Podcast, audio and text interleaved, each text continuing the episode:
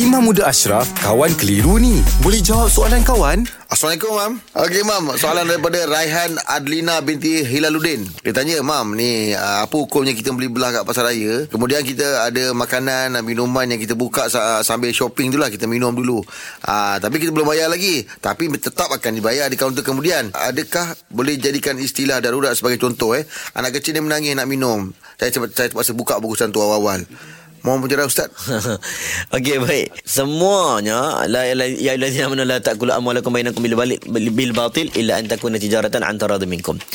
Dalam bab urusan jual beli, kita masuk bab urusan jual belilah. Kita masuk shopping kompleks. Hmm, dia betul. Ada S O P dia, dia ada peraturan dia. Ah, betul. Ha, tak boleh buka mana-mana bekas melainkan sampai kita dah bayar dulu baru boleh kita makan, baru oh. boleh kita ambil. Mm. Itu peraturan biasalah. Kalau mm. tidak semua orang pakat masuk, buka, minum terus. Habis melainkan orang yang dah bagi keizinan. Ah, ya, tuan-tuan, saya minum dulu. Tester. Ya, tester satu. Ataupun dia ambil-ambil, dia cakap siap-siap. Ah, minta izin. Dia beritahu dulu. Ya, sebab takut-takut nanti ha, dia dah minum habis. Semua orang buat peraturan makan siap-siap dalam shopping kompleks. Ha, habis, habis shopping kompleks. Ya, betul juga. Ha, balik-balik tak nak bayar. Mm. Dah makan dah.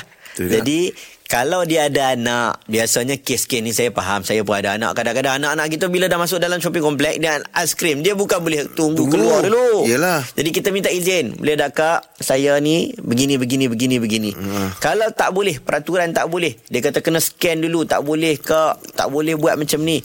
Maka ikutlah peraturan. Sebab Aa, itu peraturan. Aa, yelah, ha, semua betul lah. Tempat dia ada peraturan masing-masing. Nah, setuju-setuju. Betul-betul. Terima kasih, Imam. Eh? Alhamdulillah. Selesai satu kekeliruan. Anda pun mesti ada soalan kan? Hantarkan sebarang persoalan dan kekeliruan anda ke sina dot my sekarang. Kawan Tanya Ustaz Jawab dibawakan oleh Telekung Siti Khadijah.